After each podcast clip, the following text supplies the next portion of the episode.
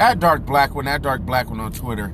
Man, I had a major screw up. I threw my whole cellular phone inside the washer machine by accident, of course, but that wiped out everything. I had to buy a new phone, so I got a new top of the line phone. Hopefully, it sounds like I'm brand new, like it sounds better than what it did before. But uh, who knows?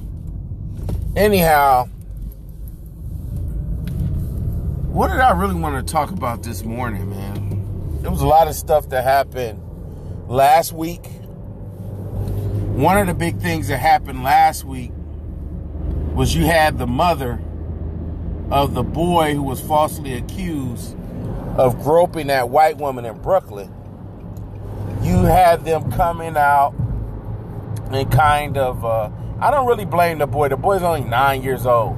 So he's probably um, not as, you know, knowledgeable about the system of white supremacy. It looks like he's raised by a single mother because I don't see the father in the picture anywhere around. And the mother was like, you can see the mother was coaching the boy to say that he forgives a woman. But a couple days before, he's like, yeah, I don't forget that woman. Um, she's something's wrong with her. And they interviewed her. She, she barely even knew who the boy's name was. So I think it had to be some kind of money involved. As always with these situations, when you have uh, something go viral, because I mean, when, when whenever you see somebody backtrack or do stuff like that, it always leads me to believe that there was some money involved. But um, you know, I figured that that that the mother was a suspected coon. I already, I already kind of had a hunch that the mom was was like that because the boy originally was like, oh, you know, um, violence is an answer, friendship is key.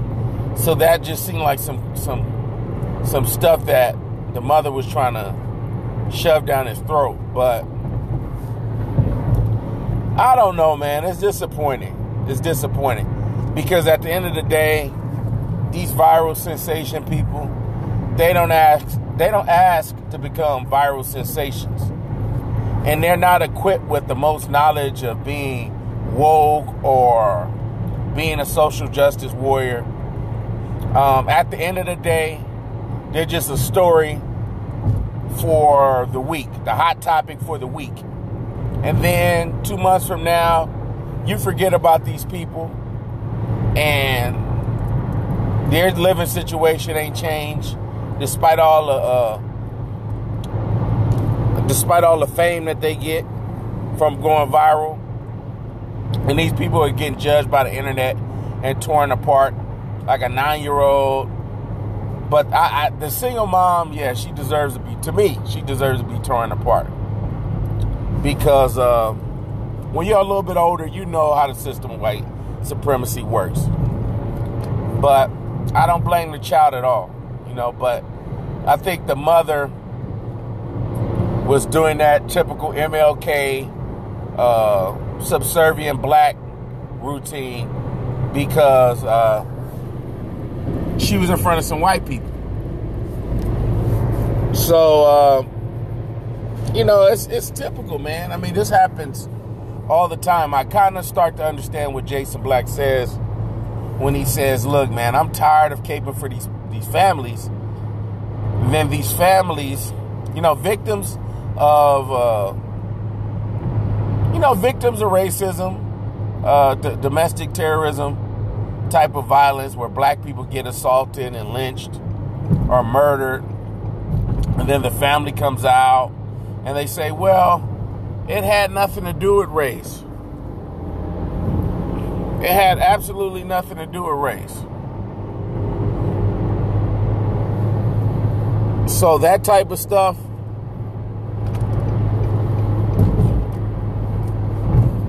You know that happens all the time. Where black where where the black people backtrack and say it had nothing to do with racism. It was just a huge misunderstanding. Uh, this type of this type of game happens all the time. And Jason Black said he was tired of defending families who shuck and jive because the parents say, "Hey, it wasn't a racial incident," and you know that's like music to the district attorney's ears because then they're gonna say, "Hey, look, now we don't have the impetus to kind of push forward with any charges because the mother is not willing to press any charges. The mother doesn't think it's a big deal. What can a child do? The child's only nine years old. He can't take care of himself. So, anyhow, um, I went to go see the Race War movie on uh, Saturday. It was in uh, Beverly Hills really, really nice uh, part of town. You know, this is a majority white, Jewish, uh, affluent area.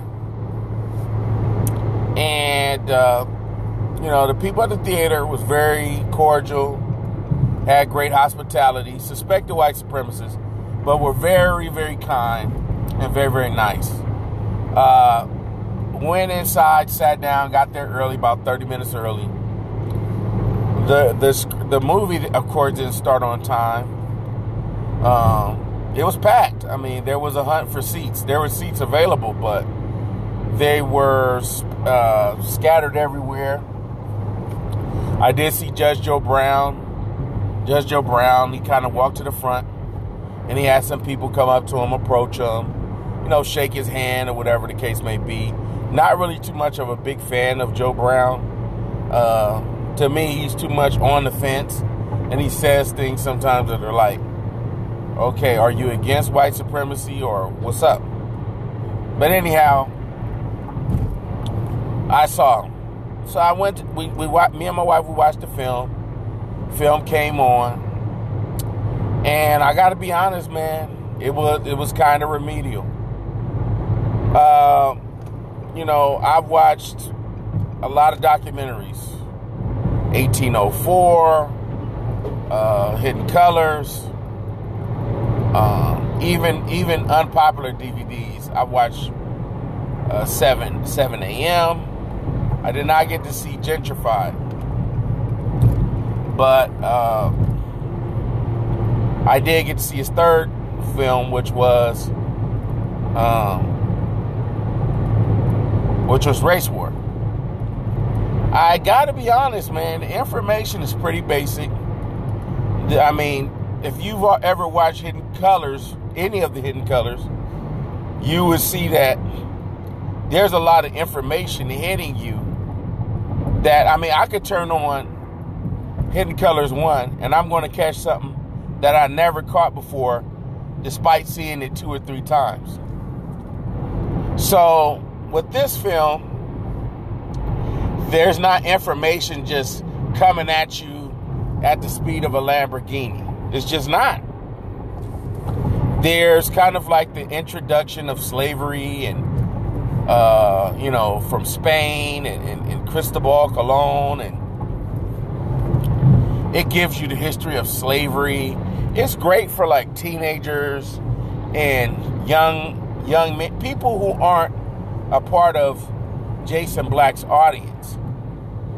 You see, uh, this stuff is already like you're preaching to the choir. Um, there was maybe a little bit of information about Steve Jobs that maybe not a lot of people knew about. Um, and, you know, that may have shocked some people. But ultimately, uh, the, the people who steal the show is is Richard Spencer, and I guess the Jared Taylor guy. I don't, I don't know his last name. Jared, Jared something. I think it's Jared Taylor. And Jared is this like a, a, the old generation of white supremacy, and Richard Spencer is a new generation of white supremacy.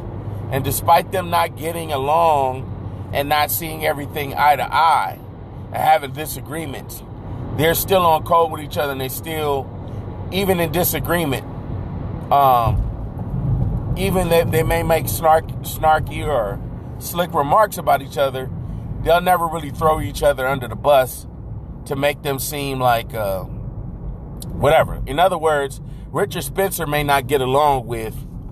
Um, Richard Spencer may not get along with. Uh, come on, man. People drive slow when they see cops.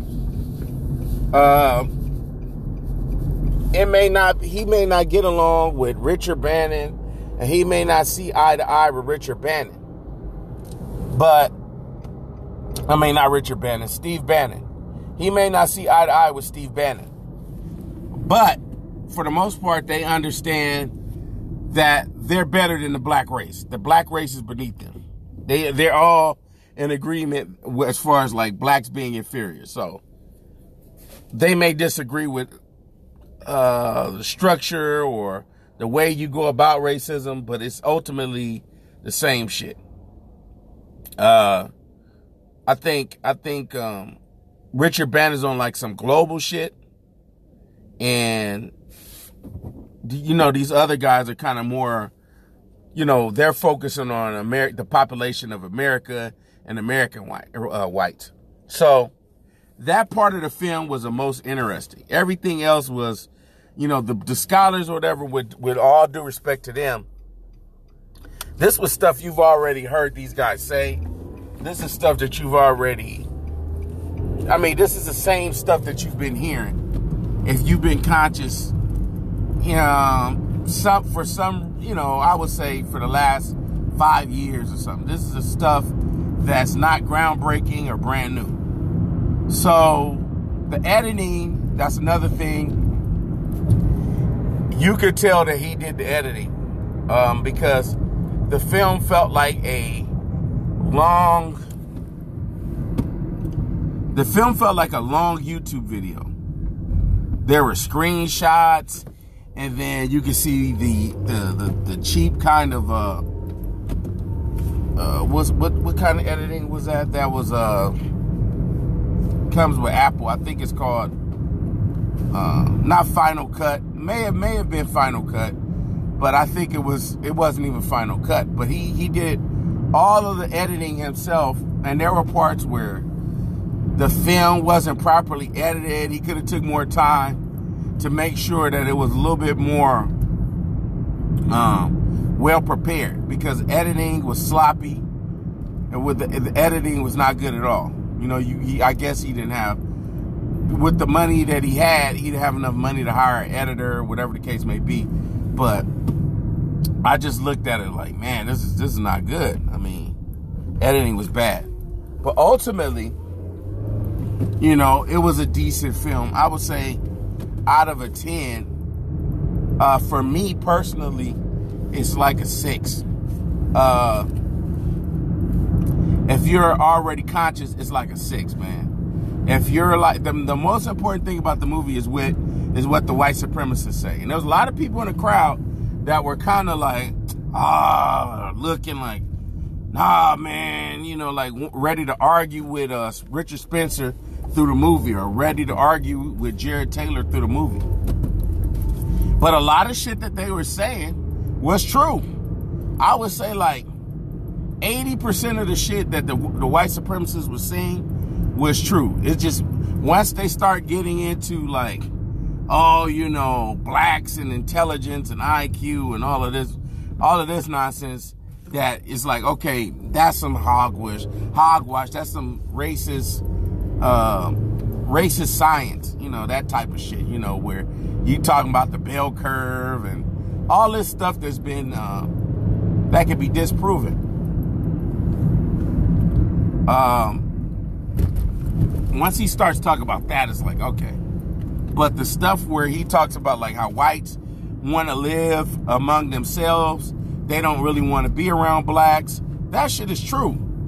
You know, that he was saying like a lot of shit that Richard Spencer was saying was very charismatic if you was a white person and you was like, uh, you know, you was trying to do whatever, you know, you would lean towards uh what Richard Spencer was saying if you was like a millennial because the shit that he was saying was very charismatic. If you was a white person and you kind of you wasn't racist, but you knew deep down the shit that he was saying was true. So he's kind of like un- unapologetically white. So I was like, wow. I don't think this movie makes Richard Spencer look bad at all. If anything, you know, if it's some white people to watch the film, they'd be very proud if there were some outright people and they went to go see the, the film. They're, they're like, if, as soon as it comes on DVD, they're probably going to purchase it. So he probably get outright uh, people to buy it too. But, uh, yeah, you know, that's my honest to God uh, review, and I'm out.